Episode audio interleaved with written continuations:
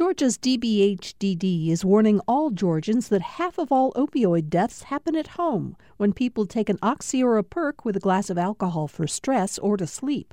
Learn more about protecting families from opioid overdoses at opioidresponse.info. Thanks for listening to the Political Rewind podcast. Be sure to like and follow us and rate us on Apple, Spotify, or wherever you get your podcasts.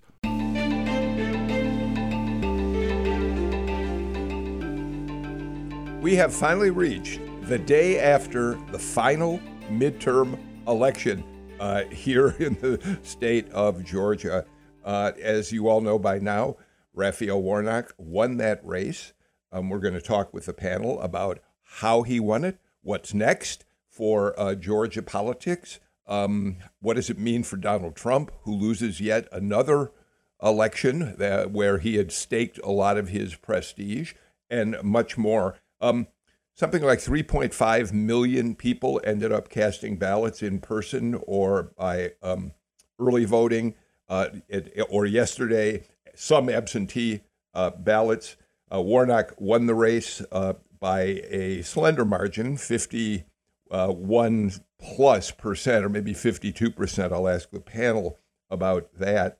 Um, but uh, one of the things that's important to talk about here, I think, is the remarkable story of Raphael Warnock. We we learned a lot about it when he ran the first time, uh, where he fin- when he finished up the term of Johnny Isakson, uh, and now he serves a full six years in the Senate.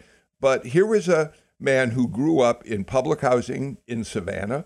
He was the 11th of 12 children. His father was a pastor, uh, but as Warnock has said to uh, reporters, he his father hauled junk mostly abandoned cars, which he turned in to uh, various metal dealers for cash. Um, his mother stayed home, took care of the family, and she too later became a pastor. And before I introduce the panel, let's just listen to one soundbite from Warnock's victory speech last night, in which he talks about his mother. I want to say thank you to my mother who is here tonight. You'll see her in a little while.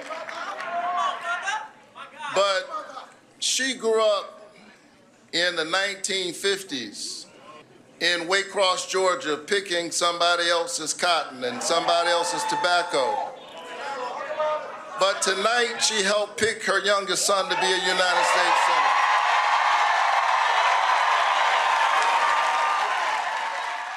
Senator.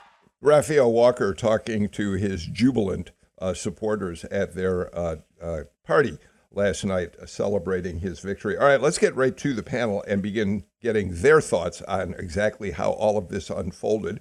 It's Wednesday. Greg Bluestein is my partner from the Atlanta Journal Constitution on this show.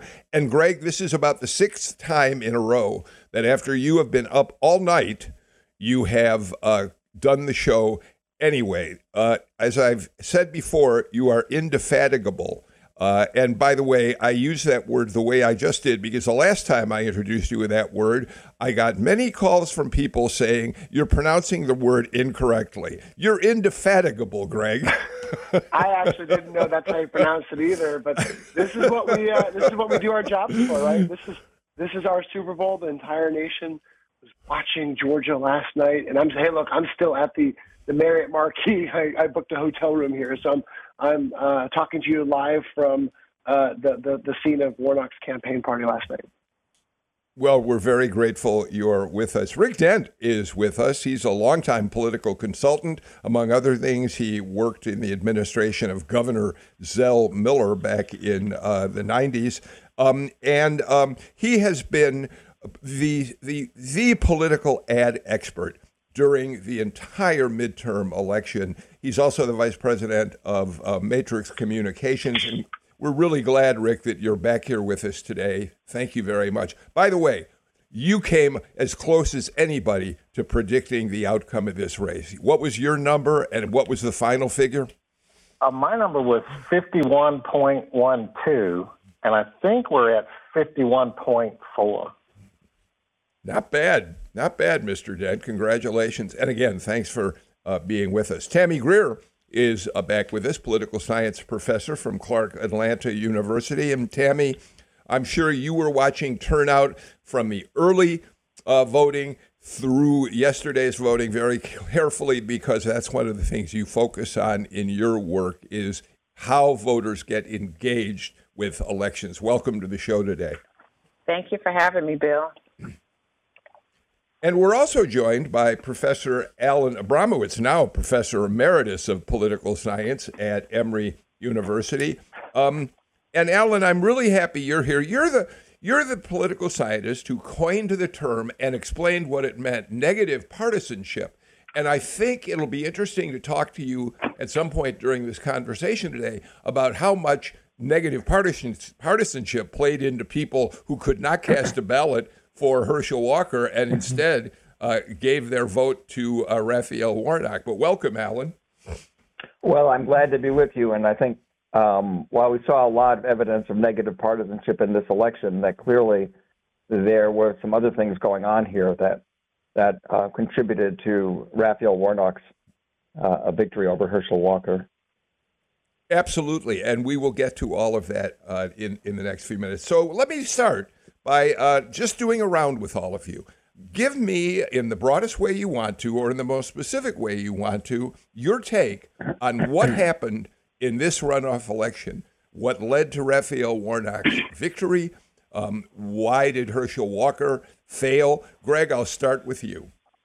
Look, of course, Herschel Walker was a deeply flawed candidate with, with all sorts of vulnerabilities um, not not just his uh, bizarre statements, but his history of violence, his uh, allegations of, of, of, pressuring his ex girlfriends into getting abortions, uh, and some of the stuff that we talked about on the show. But but also you can't discount the fact that Senator Warnock ran a shrewd and disciplined and on message campaign that claimed the center um, at a time when Herschel Walker was going further to the right, talking about gendered pronouns, transgender sports, culture war issues that just made more sense in the Republican primary than it did in the general election or runoff campaign. Uh, Senator Warnock energized his base. He had Obama coming, but he also took steps to, to, to reach out to the middle, and he claimed a center, a middle ground that that Herschel Walker basically ignored. Alan, uh, pick up on that because I think Greg makes an important point about how smart the Warnock campaign was. well, I, I, would say there there are several lessons uh, that we can learn from this race. One is that candidate quality matters. Um, the second is that incumbency still matters. That um, the fact that Raphael Warnock was running as an incumbent, I think, uh, really was a, a very beneficial to him.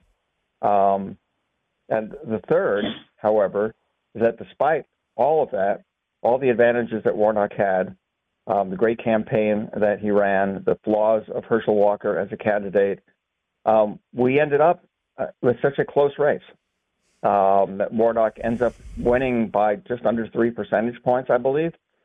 Um, and I think what that reflects is, in fact, the deep divisions within the electorate and the and the continued power of negative partisanship. That the vast majority of voters are going to cast their ballot for their party's nominee, no matter what.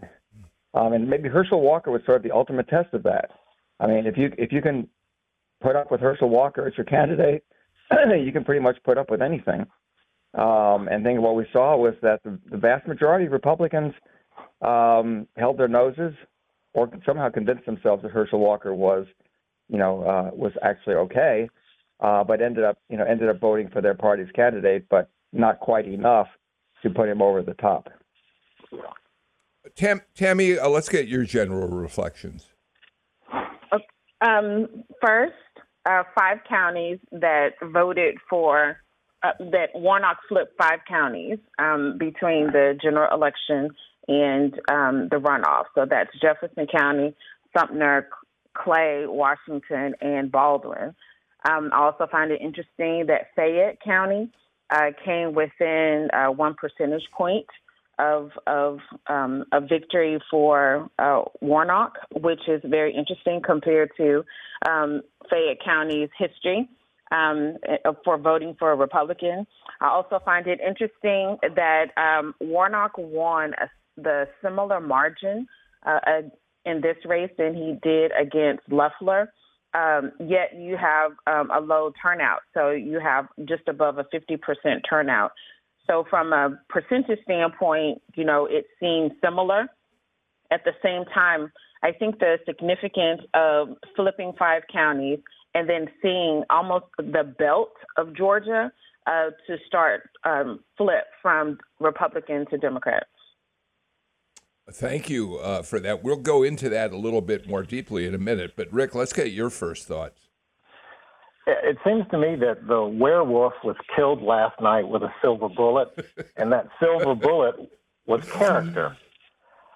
I agree with Greg about how great of a campaign Senator Warnock ran, but he ran against the most flawed Republican nominee in the United States this cycle. I believe that any other, almost any other Republican in the state of Georgia could have beat Warnock with Brian Kemp at the top of the ticket.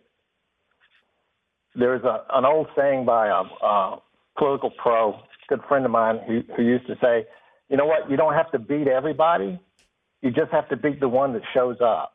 And Warnock beat the one that showed up, and that was Herschel Walker. Um, I think the only other thing I would add, you know, you mentioned the uh, prediction on the election.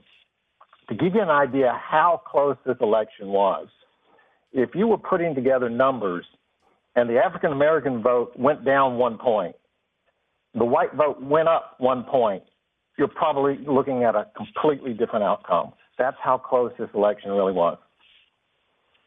Um, Greg, I want to pick up on an article that you wrote uh, uh, that uh, is online this morning. How Raphael Warnock defeated Herschel Walker is the headline, and and I think it's interesting that you chose as the lead of that article uh, what you called one of the most unusual political events in recent Georgia history. And I'm just going to quote your lead. After vilifying Governor Brian Kemp for much of the past decade, the Democratic Party of Georgia held a suburban event featuring voters who sang the Republicans' praises while also vouching for U.S. Senator Raphael Warnock. And this event, of course, came fairly early on in the runoff campaign. Um, and, and, that was what it was all about in some ways, was um, making sure that people who voted for Kemp um, uh, and, and gave him a 200 plus margin of victory uh, or, or edge over what Herschel Walker took in making sure that uh, those people would uh, uh,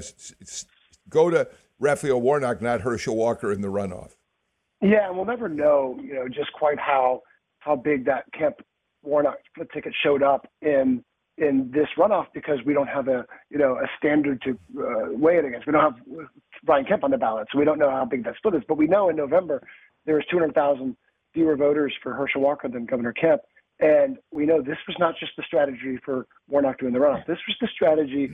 The entire race was showing a contrast with Herschel Walker, reaching out to the middle. There's a lot of pundits, no one on this show, but there's a lot of pundits who said, oh, um, these split ticket voters are going to go back home. The Republicans will end up voting for Herschel Walker. Uh, and some did, but a significant number didn't. And to me, that event was so remarkable because this, the Democratic Party of Georgia – you know, four years ago was putting an asterisk by Governor Kemp's name. They've done, you know, obviously he, he's, he's been a top enemy of the Democratic Party of Georgia, but now, um, not just for, for the, the party, but also for Warnock's campaign and others, it was all about reaching those, those Kemp voters, of course, energizing the Democratic base too, but reaching those Kemp voters in the middle with events like the Dave Matthews Band concert, with targeted appeals, um, with, with ads that, that, that had Herschel Walker in his own words that were tailored – not just to the base, but to suburban white voters who, who you know, six, eight years ago might have been reliably Republican voters who have now uh, uh, now are swing voters. Alan, um, what we also saw, I think, last night is uh, further proof of uh, the swing that has happened in Gwinnett County, in Cobb County.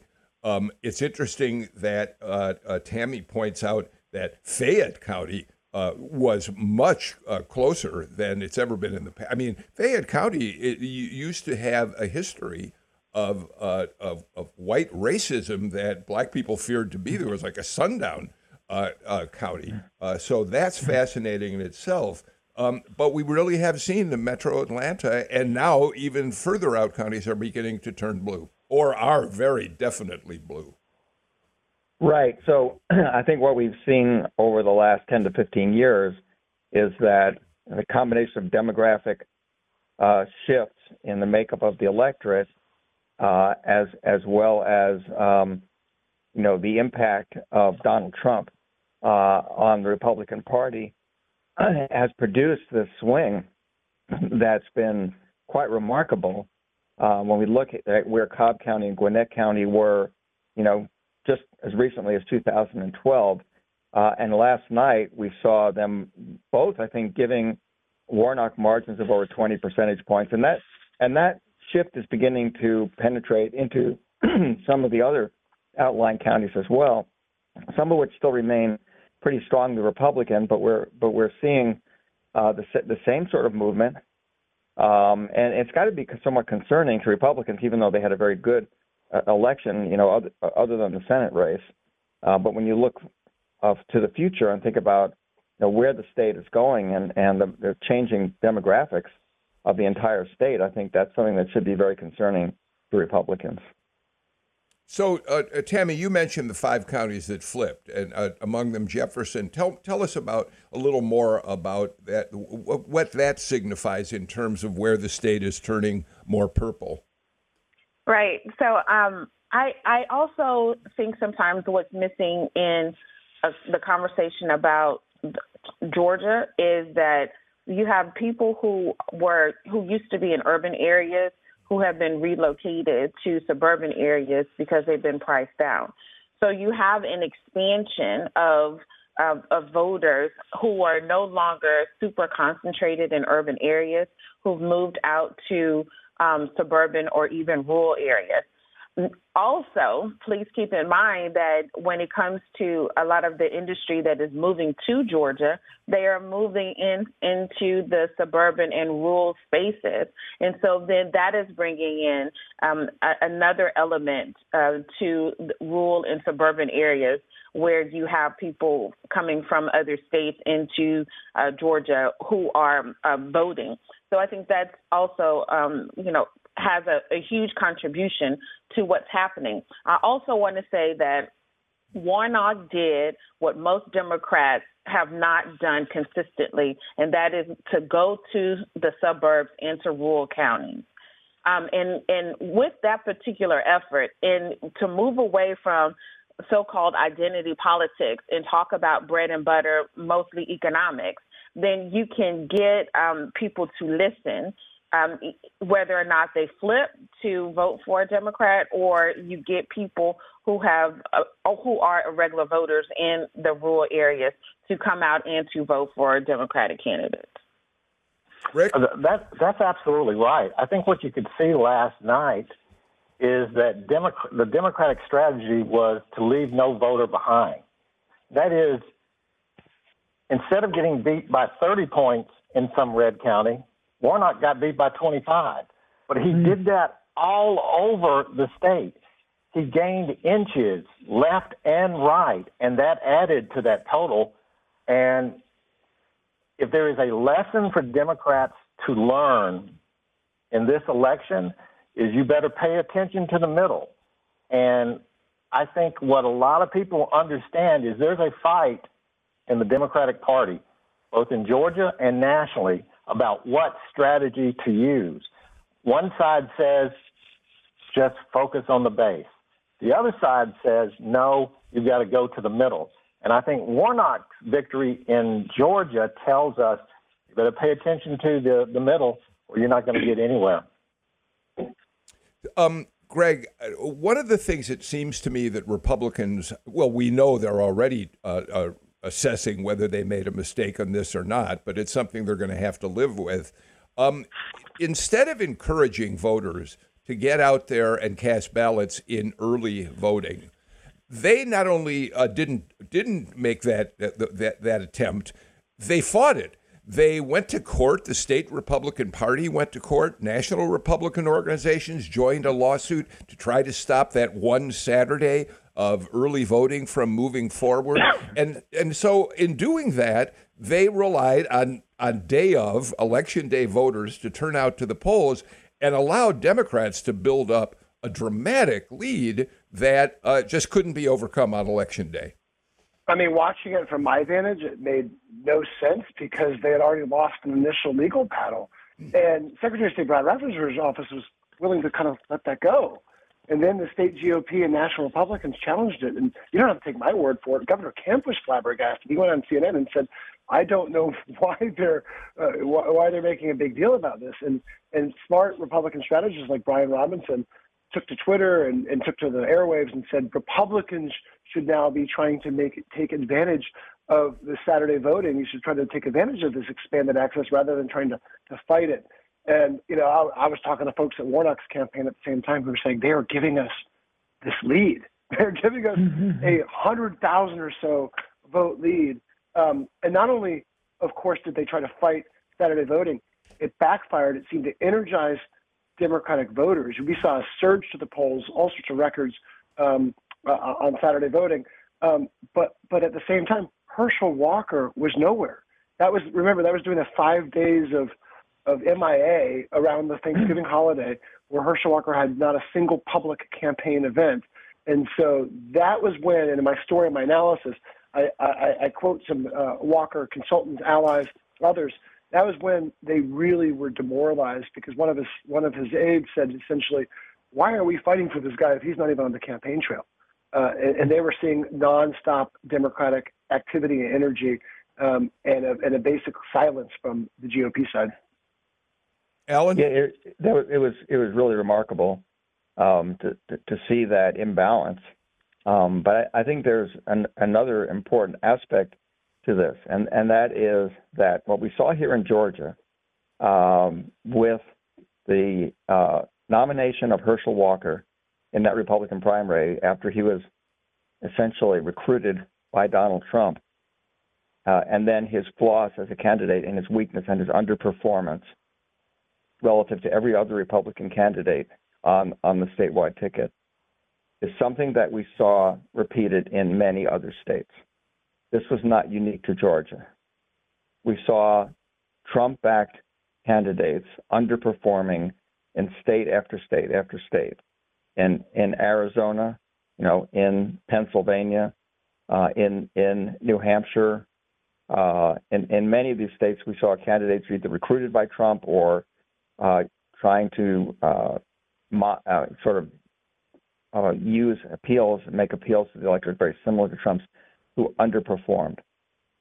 And uh, I, I, think that's something that you know it's going to be very interesting to see what lessons Republicans take away from this and what impact this has on the 2024 uh, presidential nomination race.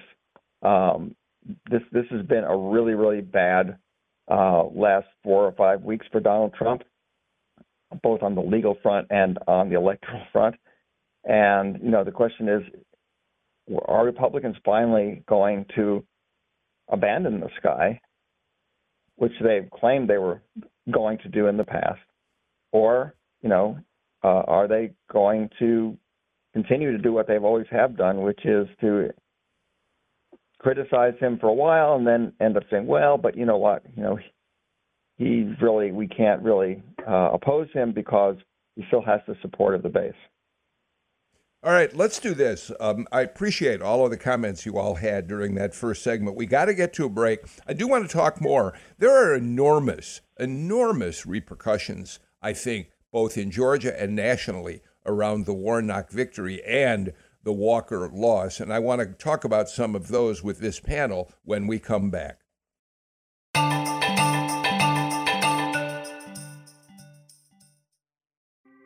Thanks for listening to Political Rewind. If you like this show, you'll also like Georgia Today. It's a daily podcast from GPB News, bringing you compelling stories and in depth reporting that you won't hear anywhere else. Join me, Peter Biello, for this quick and convenient way to get the best of GPB News' extensive coverage of the topics that matter to you, delivered directly to your device every weekday afternoon.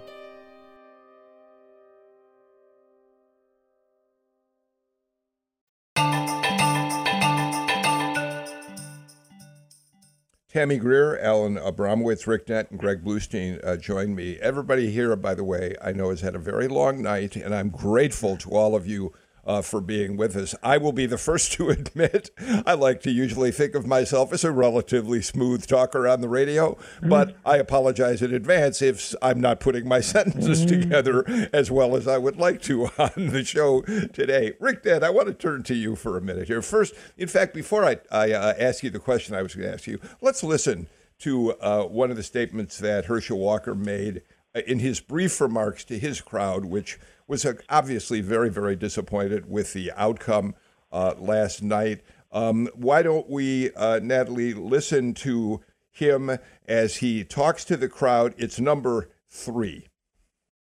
I want to thank all of you as well because there's no excuses in life. And I'm not going to make any excuses now because we put up one heck of a fight. Yes. That's, what, that's what we got to do because this is much bigger. This is much bigger than Herschel Walker. And I told I told someone this the other day. I said, guys, I've done a lot of stuff. Uh, you talk about Heisman Trophy, you talk about all the athletic awards, business awards I won.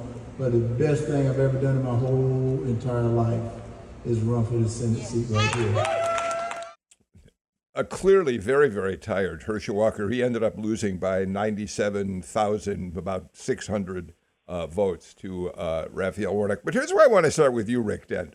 Uh, back when I was actually covering politics day to day, as Greg Bluestein still does, I used to th- say that one of the early signs of, uh, of the fact that a candidate was likely to lose a race was when one of the political consultants for that candidate, uh, several days before the election, called me up and said, Well, now we're talking off the record, but I do want you to know all the ways in which he has run or she has run a terrible campaign. They never took my advice. And at that moment, I knew it was likely that candidate was going to lose. Now, you would have never done that. I know that. Absolutely, you were a absolutely not.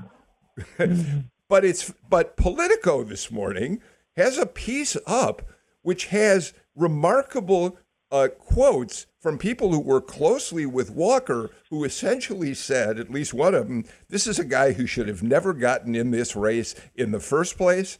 The article says he didn't listen to the advice of his consultants, that he and his wife were obsessed with attracting uh, uh, uh black uh, voters to their side when they were told over and over again that that was the wrong uh, way to go. It's just amazing to see it come out the morning after the election. I, look, I have been in, on my share of losing campaigns, and the joke has always been, "Let the finger pointing begin."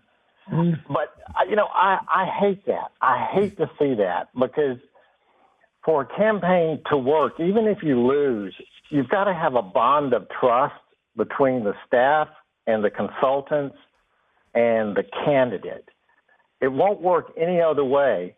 And once that campaign is over, that trust has should stay in place. So I hate I hate seeing that. And all it is is a bunch of uh, wealthy consultants trying to cover their ass. That's all it is. all right. Now, Greg, uh, that said, there is no question that this was one of the most flawed candidacy. It's already been said on this show of the midterm uh, cycle. And and it strikes me that the question that deserves to be asked uh, twofold really. We've already talked about the importance of the quality of the candidates. Republicans had problems with that across the country in these midterms.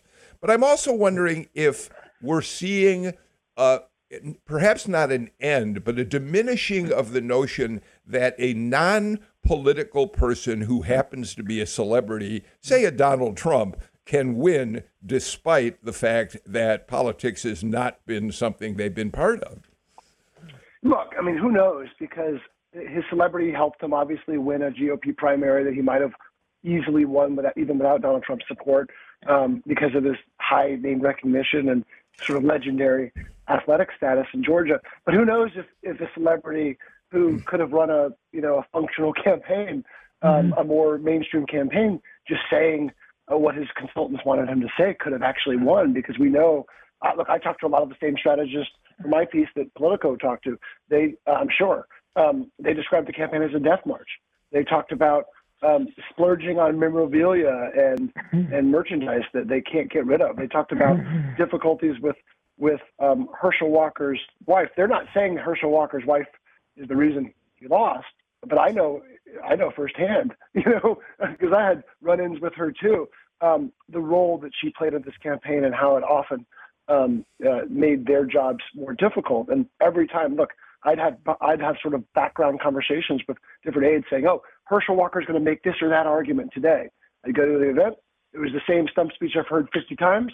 Even sometimes back when he actually did scrums, when we'd ask him about Inflation Reduction Act, you know, some something uh, policy driven, he couldn't answer that question, and he had such a hard time communicating um, his stances. And I think near the end, obviously the last basically two months, he didn't even talk to reporters at all on the campaign trail, didn't answer where he stood on policies, couldn't even say whether he condemned Donald Trump for meeting with a racist white supremacist by the end of the campaign. I think that kind of says it all.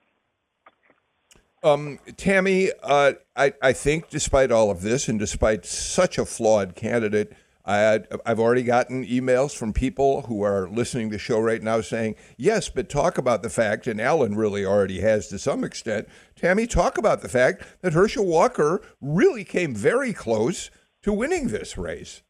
Right. Uh, you know, that part. It, it's the, the notion that um, some folks will vote for a D or an R just because it's a D or an R.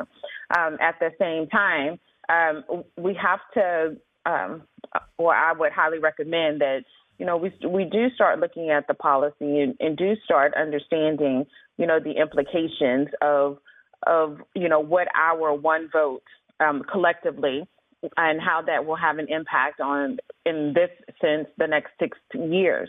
Um, and I'm not sure if we really uh, focus on that too much um, such that the electorate overall can understand it and, and, and then participate in the process.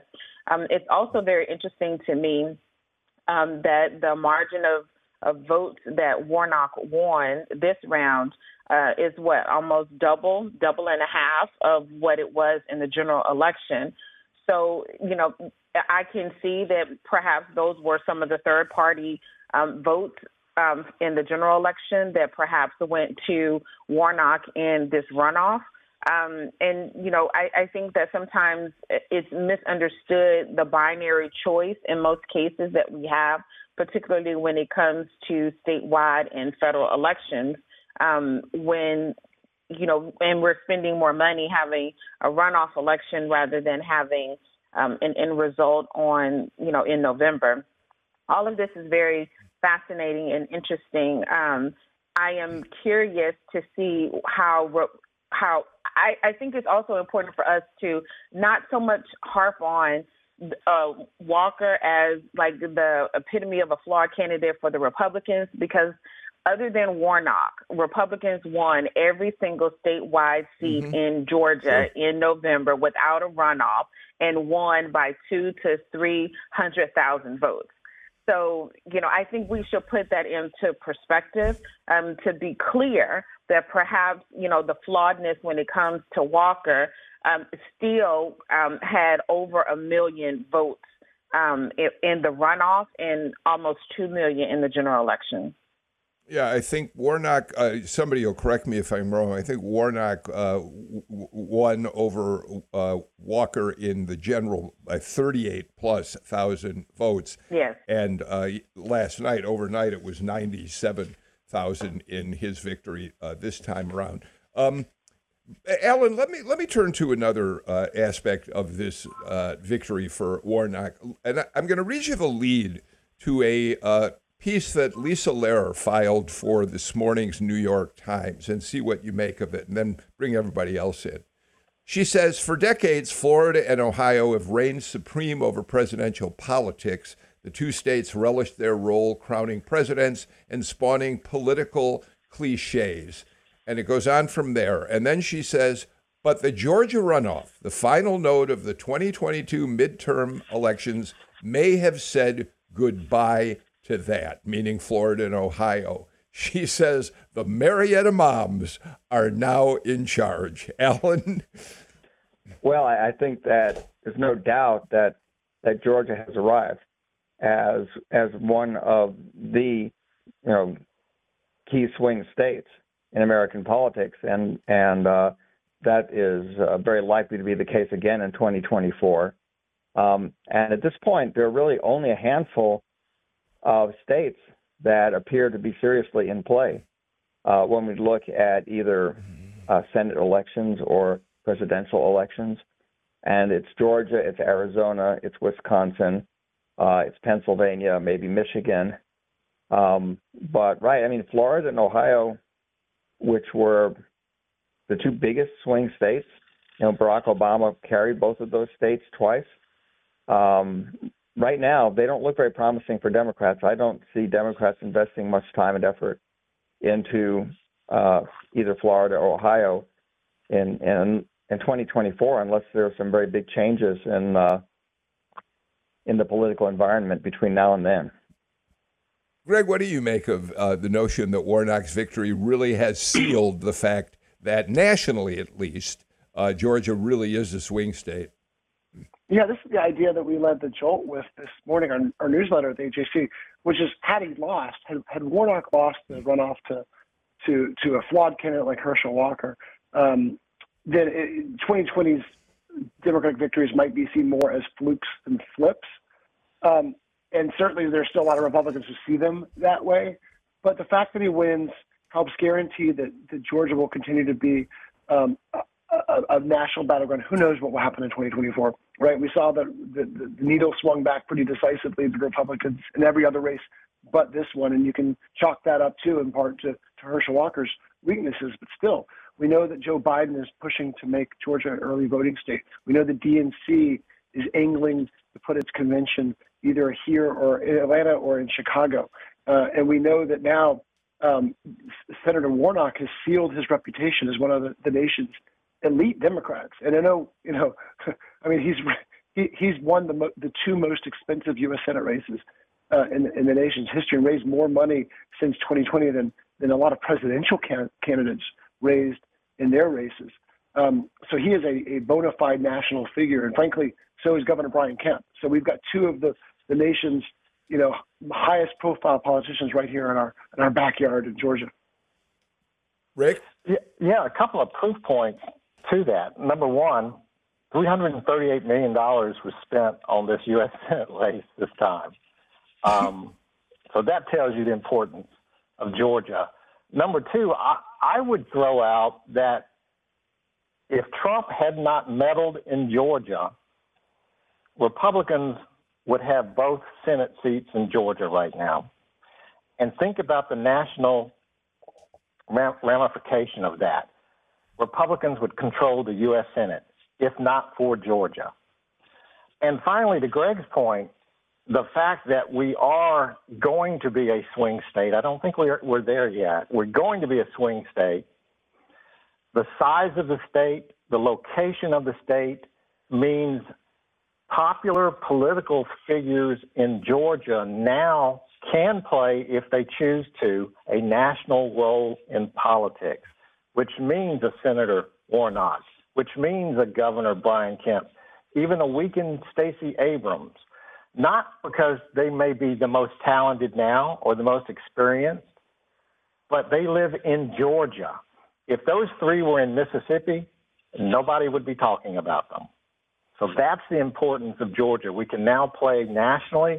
We're going to continue to have that money flow to us, and we will probably decide the U.S. Senate for the next few cycles. Um, Rick Dent, uh, you get the last word on this segment of Political Rewind. We got to take our final break. We'll be back with more in just a moment.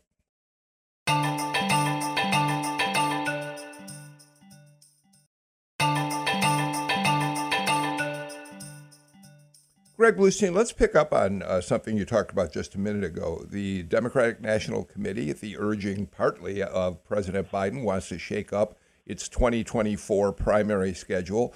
First thing that goes is the Iowa caucus. Um, that will no longer, if the DNC votes, it finally approves this schedule. Uh, Iowa will be out of the picture. South Carolina becomes the first primary state. Then Georgia. I think Nevada and Nevada will still have a caucus. Am I right about that, uh, Greg? To the best of your knowledge. It looks like it, although it will no longer play the the outsized role it plays.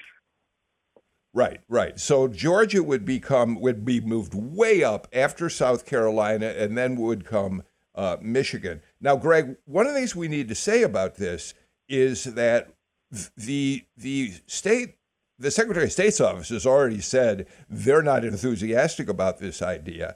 And my recollection is, to the best of my knowledge, the legislature is the body that has to approve whether or not a primary date is changed, correct? Yeah, look, I've seen some stories saying basically pouring cold water on the idea, saying that it's not going to happen or there's a huge obstacle because the Secretary of State's office is against it. But you're exactly right. I wouldn't read too much into that.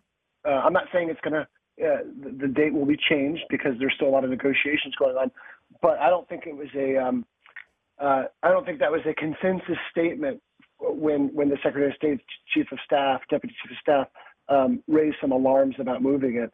Um, I think there's going to be a lot of negotiations. I think, frankly, Republicans know they have uh, they have something that they have some leverage over Democrats over an issue they desperately want, which is to move uh, Georgia up early in the voting um, ranks. But frankly, Republicans would stand to benefit from that as well, and um, Governor Kemp would too, and not necessarily because he's going to run for president in 2024. I know there's some speculation, but frankly, because he could use an earlier voting date for the GOP to help burnish his reputation as a power broker, as a king or queen maker in the GOP. So this is this is something that's really early. I, I have seen some stories saying, "Oh, it's probably not going to happen because of X, Y, Z." I wouldn't buy into that too much. Uh, Tammy, uh, one of the reasons the DNC wants this move, of course, is that Iowa and New Hampshire, the earliest voting states, are white states. And of course, uh, the, those states uh, don't give us any opportunity to see how Democratic candidates play with their base, the, de- the, the, the black voters of the United States. And, and so this is a move to try to have a more diverse voting pool for Democratic candidates, among other reasons. Right. Um, quite a bit of, of all of the primary election states um, are predominantly white and really don't uh, have um, the racially and ethnic diversity of the entire country um, within their state. So I, I would not only say from a black vote perspective, I, I think we should also include other non white groups in that assessment because um, when we look at Georgia, when we look at other states that have a high, that have an increasing Latino um, vote, that have an increasing Asian vote, um, it's important uh, from a, a, general perspective to understand what does a racially diverse United States looks like, um, and then um, are are our politics playing into or being adjacent to the racial diversity of the country rather than a few select states um, that have played a large role um, in since the creation of this country um, in national politics. Thank you for expanding that diversity. That's absolutely crucial. Rick Dent, let's go back in history. In 19, because this relates to what Greg said about Brian Kemp being in a role with an earlier primary of perhaps a Republican kingmaker. In 1992, your boss, uh, Governor Zell Miller, was all in for Bill Clinton in his first run for the White House. Um, and uh, he went to the legislature and asked them to vote to move the Georgia primary to the front of the uh, pile right after New Hampshire. They did that um, because uh, they felt that Clinton might not come out of uh, New Hampshire as strong as he wanted to be, but they could give him a big push here in Georgia. And that's exactly what happened. Clinton had a hard time in New Hampshire, despite the fact that James Carville called him the comeback kid. It wasn't really quite true. They came to Georgia, and Zell Miller was able to make him the winner of the primary here, which propelled him to the nomination. And of course, he actually won Georgia in the presidential election in 92. Yes, and, and President Clinton would give Zell Miller credit for saving his campaign and saying he was president because of that. And the reward was to make Zell Miller the keynote speaker at the National Democratic Convention. But then 1994 comes around, and Zell Miller won't even mention President Clinton's name. So, you know, things can change pretty pretty quick. Alan, jump in. Well, I, I mean, I, first of all, I think it makes sense for the Democrats to change the order of their nomination contests. I mean, it it, it just doesn't make much sense anymore to have uh, two small unrepresentative states like Iowa and New Hampshire exercising such a disproportionate influence. However, uh, I think it's interesting to look at what actually happened uh, in in 2020, which was that despite the fact that Joe Biden struggled mightily in those early states in Iowa and in New Hampshire, and and, and a lot of people were ready to write off his candidacy. That after his victory in South Carolina, he surged back to the front uh, and went on to a string of victories, uh, you know, in in the weeks that that followed. And so, the the order of the primaries is important, but it's not all important. Uh, and you know, South Carolina turned out to be the most significant contest, uh, at least for the Democrats in, in, in 2020. And regardless of the order, you know, I think that that that sort of thing could happen again. So, uh, you know, I, I think that there's going to be a change. I think we're, going to be looking at a different sort of nomination uh, pr- process in 2020 in terms of the state uh, uh, order in which states vote. Uh, I think that, that caucuses are going to be pretty much gone completely. Um, but ultimately, you know, I think what, what matters the most is the support the candidates have from the different components of the party base. Greg, um, one last note about this.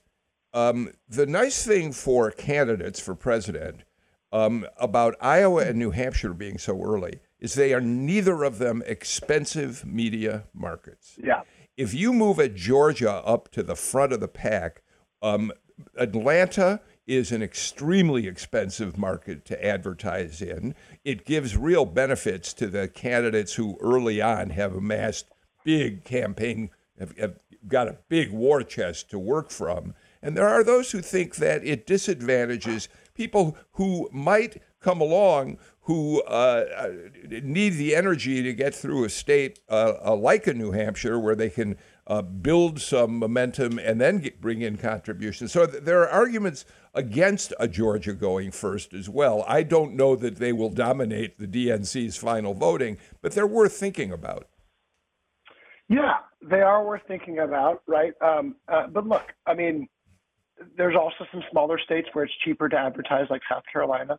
Uh, Michigan is another one that's very expensive to advertise in. I'm sure the Las Vegas media market in Nevada isn't cheap to advertise in as well. Mm-hmm. So it might end up benefiting the candidates with, with bigger operations. Um, it, you know, but but I think the trade-off is you get a more diverse electorate. With Nevada, you get more mm-hmm. Hispanic uh, voters. Uh, with Georgia and South Carolina, of course, you, you, you have more voices for voters of color. Um, and Michigan, it might be one of the more important Republican um, uh, swing states too for for the Republican side of the electorate. If, if Michigan ever wants to move up their uh, Republican uh, primary as well, so it's going to be uh, really interesting to see how this shakes out in all these states and whether or not states like New Hampshire and Iowa still continue to move forward with their plans. All right, we're almost out of time, but let me do a very quick round. Uh, and Rick, I'll start with you. What does yet another loss for a Donald Trump, not just endorsed candidate, but an anointed Donald Trump candidate in Herschel Walker do to the future of the former president as he seeks yet another term in the White House? I've got a time for each of you to give kind of a quick answer. I don't think it impacts him. You know, he's going to move forward. He's got that that that minority within the party and as I've said before, if he's in a multi candidate race, you cannot count him out because he's got that solid 30. Tammy, um, his company was just convicted of 19 criminal offenses for their business practices. It's been a bad week for him in many, many ways. And we could go on to all the other problems he's had this week. We don't have time. Just give us your quick thought. So he can easily say, it wasn't me, right? It was um, my CFO that did all of that. So, you know, you can't have that stick to me. And right now, he has literally been Teflon Don. Alan? Well, I think Trump's not dead by any means. I mean, uh, uh, I, I think that he he still has to be considered as probably the, the front runner for the Republican nomination, but I do think he's wounded. Uh, I, I think that the results of the midterm elections this year, and particularly the fate of his many of his so many of his preferred candidates, uh, is is something that's going going to hurt him going forward. And I think he's definitely more vulnerable than he was. Greg, I think the chum is in the water for the GOP Sharks. It, it really is. Um, and again, I think it's a multi-party candidate. Trump could still have a chance, but if it's a one-on-one race, it's going to be real tough. All right, we are completely out of time. Look, Alan Abramowitz, Tammy uh, Greer, Rick Dent, Greg Bluestein, I know you were up most of last night, and I'm very grateful to all of you for being with me on our show uh, this morning. Thank you so much. Um, uh, I've mentioned yesterday, I'm mentioning it again right now. We're going to do a live show today at 2 o'clock because we want to keep moving in terms of talking about how this election all unfolded. So we'll be back with you at 2 o'clock this afternoon. In the meantime, I'm Bill Nigut. Take care. Stay healthy, everybody. Bye bye.